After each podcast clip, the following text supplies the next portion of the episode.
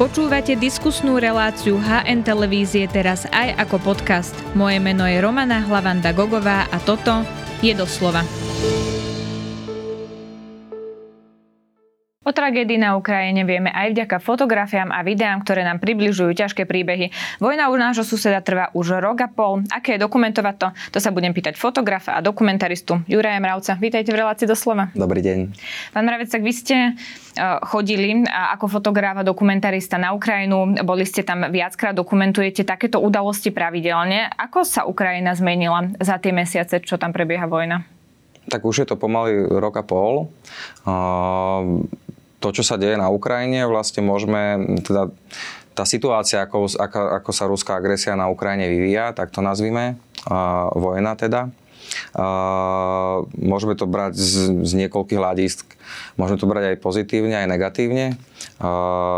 Čo je pre mňa pozitívne, je to, ako to tá krajina zvládla. To som naozaj nečakal, teda keď tá vojna vypukla, rozsiahla invázia.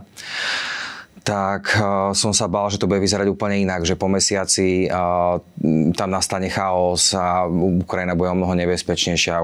Ukrajina to výborne zvládla, keď nie ste v tých prífrontových mestách, uh, keď ste na západnej Ukrajine v Kieve, tak vidíte normálny život, ktorý samozrejme je obmedzený tým, že sa deje vojna.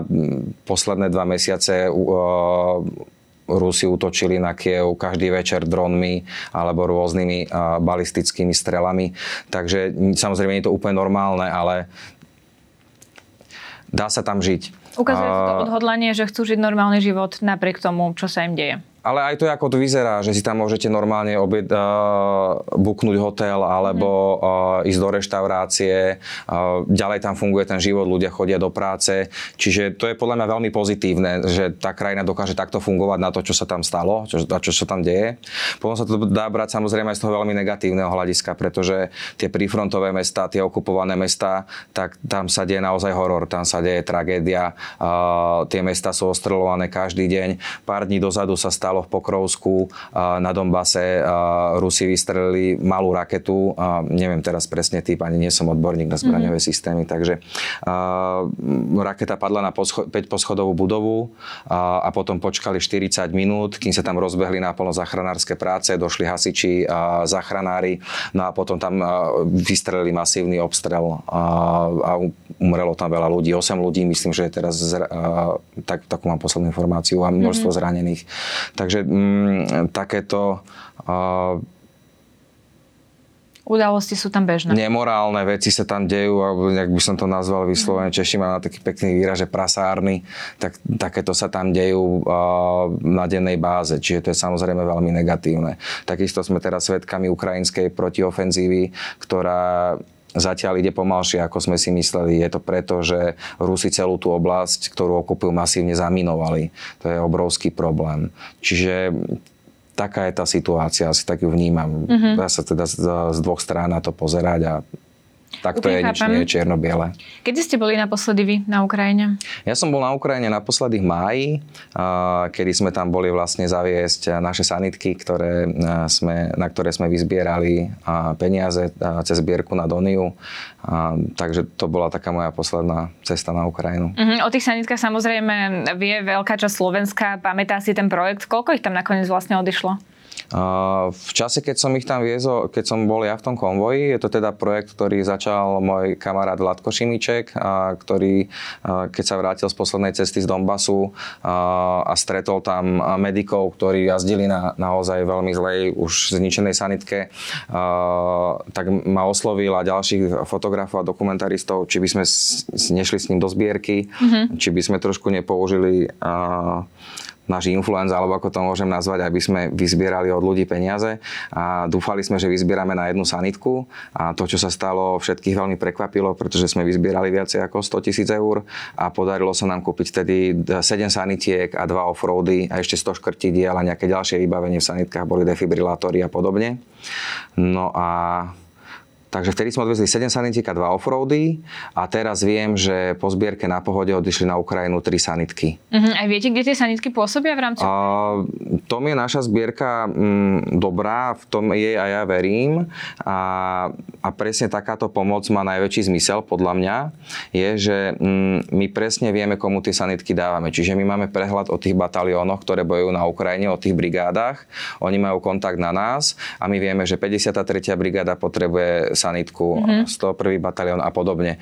Čiže uh, oni sa potom nosia na miesta, kde konkrétne my im to osobne z rúk do rúk odovzdáme. Čiže tie sanitky nikde nemiznú, uh, není tam žiadna proste nejaká byrokracia okolo toho väčšia, ako je, ako je nevyhnutná. Čiže mm-hmm. naozaj my vieme, komu tie sanitky nesieme a osobne mu ich odovzdáme. A pôsobia na celom území Ukrajiny, nie len na nejakom... Na frontových líniách, no tak uh, tie sanitky sú pre vojakov, čiže nepôsobia niekde v, uh, na západnej Ukrajine, dajme tomu. Tie sanitky idú všetky brigádam, ktorých naozaj potrebujú na frontových líniách, pretože tam nemáte spevnené cesty, armáda je skovaná v poliach, čiže jazdí, jazdí po blate a tie sanitky niekedy tam majú životnosť deň, niekedy vydržia mesiac, niekedy 3, niekedy 2 týždne, čiže tá e, fluktuácia tých aut je tam naozaj, naozaj veľká. Mm-hmm. No, vy ste spomenuli aj to, že sa vyzbierali peniaze na pohode, oni sa vyzbierali myslím, že na dve sanitky a ešte ostalo nejaké peniaze, aby sa nakoniec postupne zariadila aj tá tretia. To, čo sa na pohode stalo, je, že sa myslím, že dve sanitky zničili, alebo teda, že prišla partia troch mladých mužov, nejakých výtržníkov a tie sanitky poškodila. Ako ste sa pozerali na to, že vy vlastne robíte niečo, robíte zbierku na zachraňovanie životov a potom príde niekto a zničí to? K tejto udalosti by som sa už veľmi nerad vyjadroval. Napísal som, vyjadril som sa o tom dosť obšírne v mojom statuse na facebookovej stránke, pretože si to jednoducho nezaslúži pozornosť. Čiže um, nič. Rozumiem úplne, čo hovoríte. Na druhej strane to ako keby ukazuje, že sú ľudia na Slovensku, ktorí ako keby sú unavení z Ukrajiny, tak toto proste prezentujú, hovoria o tom, že vlastne netušia, ako to tam je, alebo otvorene podporujú Rusko. Vy chodíte na Ukrajinu, dokumentovali ste veľmi ťažké príbehy, poznáte tých ľudí. Ako sa vám žije v krajine, funguje v spoločnosti, kde sú ľudia, ktorí proste hovoria, že si za to Ukrajina do istej miery môže sama? To je dobrá otázka. Keby som mal na ňu vysloviť, vyjadriť sa úplne úprimne, neviem, že či by to bolo publikovateľné? Úplne správne. Jednoducho takí sú Slováci. Jednoducho my sme národ, ktorý sa nikdy o nič nezaslúžil. Kolaborovali sme s kým sme mohli, všetko sme dostali zadarmo. Keby nebolo Českej republiky, tak Slovensko je folklórny súbor v Tatrách. Takže to není moja veta, to som si zapamätal, lebo s ňou súhlasím. A pretože my máme problém identity, my nevieme, kto sme, tak sme veľmi ľahko manipulovateľní. Ďalší problém Slovenska je, že Slováci majú dvojminútovú pamäť. Jednoducho dneska vidíme vo volebných prieskumoch, že sem idú strany, ktoré absolútne zlyhali v minulosti, je to dokázané a teraz vyzerá, že idú vyhrať voľby ide tu vyhrať možno voľby alebo vysoko sa umiestniť v parlamente strana, ktorá je vyslovene fašistická. Takže neviem, čo mám na to odpovedať. Žijeme v takej krajine. Čo majú priniesť um, vaše práce, napríklad z Ukrajiny? Čo vlastne nimi chcete povedať fotografiami? Alebo keď tam chodíte ako dokumentarista, čo vlastne chcete priniesť napríklad Slovákom vašou prácou? Len to, čo môžem. Čiže ja môžem ukazovať tú realitu. A nemyslím si, že tým čokoľvek zmením. Jednoducho, ale som dokumentarista a moju prácu vnímam svojím spôsobom aj ako poslanie, naplňa ma a nepremýšľam nad tým ako nad prácou. Čiže idem tam, pretože to cítim, že tam musím byť a to, čo tam nakrútim, je to najlepšie, čo, čo môžem ja urobiť preto, aby ľudia si uvedomovali to, že aká je tá pravda. Uh-huh. To je všetko. Ako si vyberáte príbehy, ktoré vlastne prerozprávate? Ono to je rôzne, záleží to na konkrétnom projekte, akom robím. Ak sa bavíme o Ukrajine, uh-huh. tak tam som pracoval dosť takým publicistickým spôsobom. Je aj dosť aj z dôvodu bezpečnosti som sa spojil a spájal s inými novinármi a hlavne teda s mojimi českými kamarátmi Tomášom Vlachom z Českej televízie a so Standom Krupažom.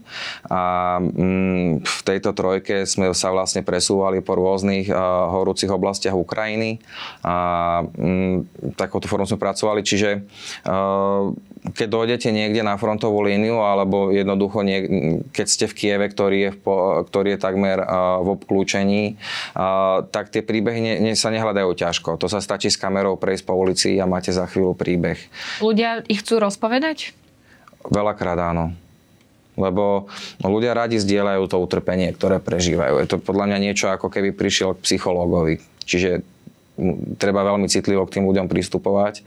A, ale teda počas toho, čo sa venujem dokumentovaniu vojnových konfliktov, tak a, práve mám pocit, že tam sa to ako keby robí trochu ľahšie. Tá, tá moja práca. V tom zmysle, že tí ľudia sú oveľa otvorenejší. Keď, keď ste v ohrození života, tak vám prúdia veľké emócie, čas plinie troška inak mm-hmm. a tešíte sa z každej milej reakcie a z každého ľudského kontaktu.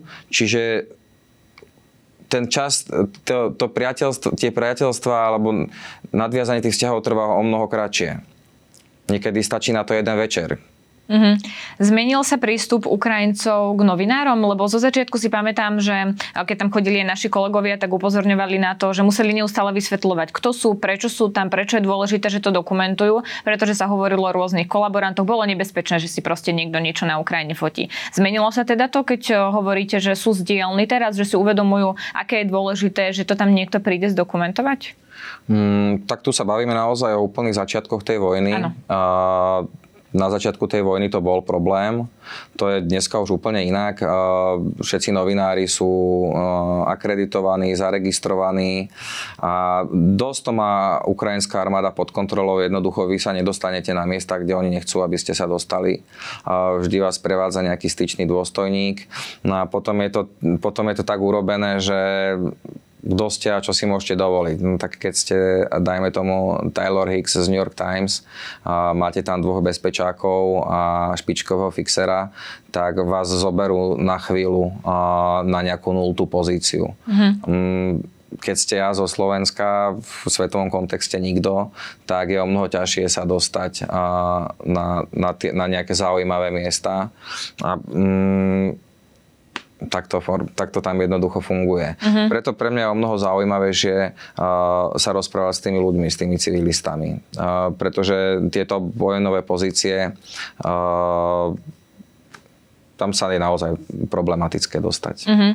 Keď sa pozrieme na vašu uh, prácu, tak napríklad boli ste aj v Náhornom Karabachu, uh, vlastne ste videli viaceré konflikty. V čom je tento konflikt a táto vojna iná ako to, čo ste pokrývali predtým? Je to totálna vojna štátu proti štátu v obrovskom rozsahu, kde sa bojuje s rekordným množstvom munície. A myslím, že štatistika je, ešte neviem stále, že Rusko vystrelí na Ukrajine 50 tisíc rakiet za deň, keď rátame celú tú frontovú. To je, to je vojna ohromného rozsahu ktorá zasahuje vlastne svojím spôsobom celý svet, čiže má mm-hmm. taký globálny rozmer. Takže takto by ste to popísali, lebo mne čo napadá napríklad, keď som sa pozerala aj na vaše fotografie, ktoré ste tam odfotili, že to vlastne mohli odfotiť aj v mojom rodnom meste, o ulicu ďalej, kde bývam, že mi to príde strašne e, priblížené a podobné práve preto, že Ukrajina je kúsok od našich hraníc a sme si vlastne veľmi blízky, že ako keby som sa dívala na fotografie zo Slovenska. A hlavne v, začiatkoch, napríklad nejakému hlavne v začiatkoch tej vojny, keď to, no tak samozrejme ten rozdiel je veľký, že tak ale je to stále to isté. Stále tam padajú bomby a umierajú tam ľudia. Áno. Takže ten rozdiel nejak v tomto kontexte tam nevidím. Nie je jedno, aká to je budova. Uh-huh. Ako pracujete s tým, čo tam vidíte? Verím, že vás to musí ľudsky zasiahnuť. Tak ako si to potom vlastne v sebe vyhodnocujete, že ešte nájdete silu robiť niečo také aj ďalšie mesiace? Ako som povedal už predtým, že pre mňa je to také ako keby poslanie, že neviem si predstaviť, čo by som iné robil. Takže nejak takto nad tým nepremýšľam. Pracujete aj so strachom? Áno, to je veľmi dôležité. To je, to je zásadné. Je to, je to je veľmi dôležité sa vedieť upokojiť a spraviť si v hlave takú, takú dobrú atmosféru a v nej nejaký, nejakým spôsobom sa pohybovať. Keď sa príliš emočne zainteresujete alebo podobne, môže, môžete si spraviť množstvo problémov. Mm-hmm. No, keď sa rozprávame o tom strachu, viacerí dokumentaristi popisujú, že to ich môže limitovať pri práci, že už proste niekde nejdu, lebo majú strach, nechcú ísť napríklad čo najbližšie tomu konfliktu. Tak kde vy máte tú hranicu? Kam ešte idete, kde sa nebojíte a kde už začína pracovať ten strach a tam radšej nejdete? Je taká krásna knižka, klasika svetovej literatúry od Erika Mária Remarka. Na západnom fronte kľud. A to by si mal prečítať naozaj každý. A tam pochopíte vlastne ten strach, ktorý prechádza človekom, ktorý sa ocitne v nejakej bojovej zóne. Mm-hmm. Jednoducho, tí vojaci tam žijú a na to si privyknú. Ale keď tam dojdeme my ako návštevníci tej vojny, tak ten strach je neporovnateľne veľký, väčší, lebo ja nepoznám ako oni ten terén, nepoznám tak presne tie zbraňové systémy, nepoznám tak presne pozície nepriateľa. Čiže dajme tomu, keď tam príde nejaký obstrel, ten vojak, ktorý je tam so mnou, presne vie, odkiaľ ten obstrel prišiel, kedy vie, že tak, o tomto čase bol aj včera a tak, mm-hmm. a ja to neviem. Čiže uh, tam ten strach je u nás o mnoho, o mnoho, môže byť o mnoho limitujúcejší ako, ako pri armáde. Mm-hmm, ktorá si už zvykla, ako sa hovorí, že človek si zvykne aj na hurikán. Každopádne Ale tam je to presne je o tom... čítanie, tak ja dúfam, že ju ľudia poznajú a že, že sa s ňou stretli. Ale je veľmi dobré, že to je povinné čítanie. Áno, že, že si ju teda prečítali a že s ňou majú nejakým spôsobom zážitok. Ale sú aj vaši kolegovia, dokumentaristi a fotografi, ktorí chodia čo najbližšie, dokumentujú proste veci, e, ktoré niekto iný nedokumentuje, lebo má ako keby nejaký ten svoj limit tak ako je to možné, že niekto vie ísť ešte ďalej? Práve, že na tej Ukrajine teraz vnímam, že už na tie naozaj zaujímavé miesta sa nedostane takmer nikto. Uh-huh. Dostane sa tam naozaj tá špička na pol hodinu, ale dneska vlastne je plný YouTube videí, ktoré si nahrávajú samotní vojaci a majú svoje YouTube kanály a tam vidíte také zábery, také výjavy hororové, tam sa nikto nedostane. Nevidel som odtiaľ fot- fotografie ani video zaznam žiadneho, žiadneho fotografa. Uh-huh. Takže... Ja som sa vás presne na toto chcela opýtať. Ako sa mení vaša práca, keď dnes má každý uh, vo vačku smartfón a môže si nakrútiť aj na tej frontovej línii čokoľvek. No, tak zmenila sa? Konkrétne na tejto vojne, v tejto vojne na Ukrajine, v tej fázi, aké už prebieha teraz, že je jasne určená línia, tak teraz sú tí frontlinery to, čo kedysi boli tí slávni fotografii, Robert Kappa alebo svojho času James Nachtwey, mm-hmm. takí naozaj, čo fotili tú frontu, uh, tak to sú dneska už tí vojaci. Ako keby už nikto zábery tých fotografov úplne nepotrebuje, pretože ten uh, z tej akčnej kamery na, na tom samopale ten záber vyzerá dobre. Mm-hmm. Takže aj, aj to je také, no vyvíja sa to stále samozrejme. Máte nejakú hranicu, čo ešte odfotiť a čo už neodfotiť? Alebo že to odfotíte na mieste, ale potom doma to vyselektujete alebo spravíte nejaký záber a poviete, že ale toto nezverejním? To je zase strašne individuálne, že to je od prípadu k prípadu. A ne, veľmi dôležité je, aby sa, a to častokrát vidím, že sa práve nedieje, že niekedy naozaj tí fotografia novinári, keď, keď je veľa na mieste, tak vzniká veľmi, vznikajú veľmi nepríjemné situácie, lebo veľa z týchto ľudí uh, je, si strašne ide na svojom egu týchto vojnových všelijakých novinárov a vedia vzniknúť konflikty medzi tými e, novinármi, medzi sebou, čo je častokrát veľmi necitlivé oproti tým ľuďom, ktorí prežívajú tú tragédiu. Ja sa teda snažím takýmto skupinám čo najviac vyhýbať, keď niekde som, ale nevyhnem sa tomu. Takže podľa mňa najdôležitejšie je to, aby e, tí ľudia v prvom rade boli empatickí a boli ľuďmi na tom mieste. A o tom to je. Uh-huh. Ako napríklad pristupujete k tomu, či um, zdokumentovať mŕtvolu na ulici uh, človeka, ktorý Z, práve... Akože zomrel. veľa ľudí sa pýta na mŕtvoli, s tým nemám žiadny problém. To je obraz vojny, je to veľmi silný obraz vojny a má silný odkaz. Uh, jeden z, akože z najväčších, uh, teraz si ten výraz, No proste na čo ľudia najviac reagovali u mňa na sociálnych sieťach boli zábery na, na umúčených vojakov, ktorých umúčili uh, ruskí vojaci. To, to boli pravdepodobne zo, teda vojaci zo separatistického oni sú dosť sadistickí. Uh-huh. Separatisti, ktorí tam teraz bojujú za tú Donetskú republiku. Uh-huh. A čo mŕtve deti? To je veľmi silný obraz. To je povinnosť odfotiť takto k tomu pristupujete.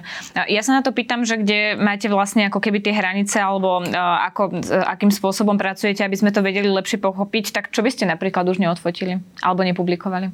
To sa nedá takto povedať túto od stola, že si vymyslieť nejaký obraz. To musíte vy empaticky cítiť tú situáciu, v ktorej, ktorej pracujete v tom teréne.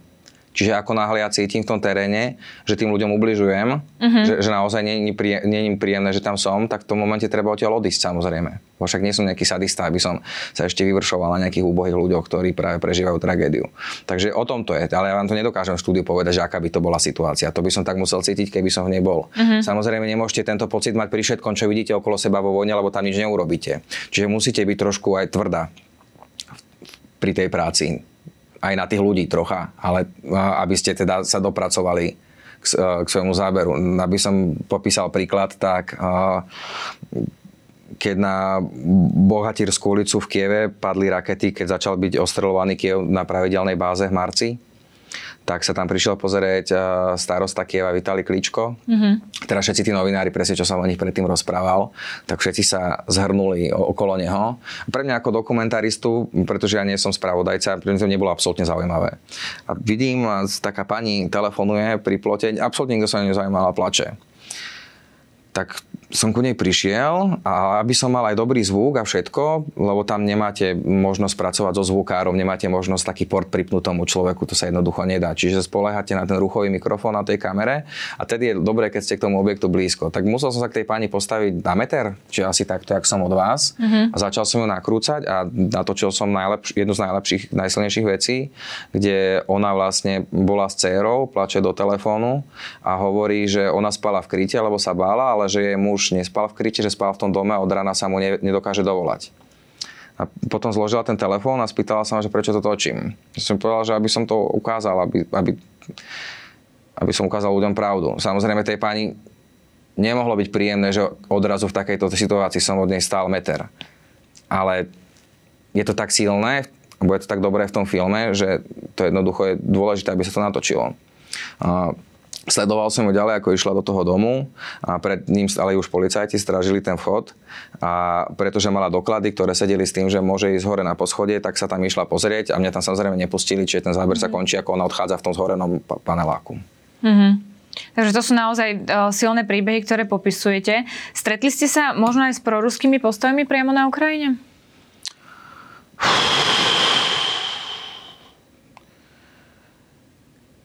stretol som sa s ľuďmi, ktorí... Uh, tí ľudia sú rôzni. Ukrajina je obrovská krajina. Mm, má niekoľko desiatok miliónov obyvateľov, tuším 40. A samozrejme taká obrovská masa ľudí nemôže byť homogénna v jednom názore. Takže mm, hlavne z tých oblastí, ktoré boli ruskojazyčné, alebo sú ruskojazyčné, a môžete sa stretnúť aj s ľuďmi, ktorí majú proruský názor. To neznamená ale, že je to väčšinový názor tej oblasti, a ešte treba brať aj reálne fakt taký, že väčšina ľudí z tých vojnových oblastí sa odsťahovala smerom na západnú Ukrajinu, na západ. Mm-hmm. Čiže môže novinár, ktorý nie je tak znalý problematiky a ide tam nadobudnúť pocit, že tí ľudia na tom východe rozmýšľajú pro rusky, ale vôbec nie je pravda. Niekedy to je aj zase také veľmi, taký veľmi jednoduchý výklad tej, tej reality. Tí ľudia jednoducho odtiaľ nechcú odísť, lebo uh, je to ich domov a nevedia si predstaviť, že hlavne starší ľudia, že by žili niekde inde. Ale áno, môžete stretnúť ľudí, ktorí teda, ono to začnú tak mlžiť, že nie je všetko také jednoduché a, a na konflikt treba vždy dvoch. To už sú také, a to sú presne tie veci, ktoré tá ruská propaganda v tej televízii, oni presne s týmto pracujú a tí ľudia preberajú tie názory a stretnete sa tam aj s takými ľuďmi. Mm-hmm. Ja sa na to pýtam aj kvôli tomu, že veľa sa hovorí o, o miery, že sa hovorí, že by si mali sadnúť za rokovací stôl, nájsť nejaké riešenie. Uh, len potom na druhej strane je tá spravodlivosť. Keď vidíte uh, tú tragédiu, aby ľudia proste mali pocit, že to, čo si uh, odtrpeli u seba doma, je nejakým spôsobom spravodlivo potrestané a podobne. Tak ako sa môže tento konflikt skončiť, aby tu neboli traumy aj z toho, ako sa skončil? Máte na to nejakú odpoveď? O vojne a spravodlivosti už som vo viacerých rozhovoroch citoval jeden citát. Uh-huh. Vojna bez spravodlivosti je horšia, a mier bez spravodlivosti je horší ako vojna. Bolo Všem sračom navzdory od Jana Urbana. Vyšlo to v vydavateľstve Absint. Uh-huh. A to je, myslím, že dobrá veta. A každopádne rokovať, sa, rokovať by sa malo začať o tom, ako Rusi budú platiť Ukrajincom reparácie za to, čo tam urobili a rokovať by sa malo začať v momente, keď kompletne stiahnu svoje vojska z kompletného územia Ukrajiny, vrátane Luhanska, Donecka a Krymu. Vtedy sa môžu začať mierové rokovania a budú o tom, koľko Rusko ako bude platiť tie reparácie, ktoré tam spravili. Žiadne mierové rokovania nie sú možné v tejto chvíli, podľa mňa. Každopádne ja nie som ani ukrajinský politík, ani nejaký politolog, čiže ja k tomu môžem málo čo povedať. Každá, občianský názor. Každá vojna sa končí aj tak za rokovacím stolom. Takže každé miero, každá mierová dohoda sa, sa píše za rokovacím stolom, takže skôr či neskôr pravdepodobne k niečomu takému príde, ale kedy a v akom stave bude Ukrajina, keď sa to stane, to si netrúfam odhadnúť. Tak uvidíme, budeme to samozrejme dokumentovať. Ďakujem veľmi pekne, že ste si na nás našli čas. To bol fotograf a dokumentarista Juraj Mravec. Ďakujem.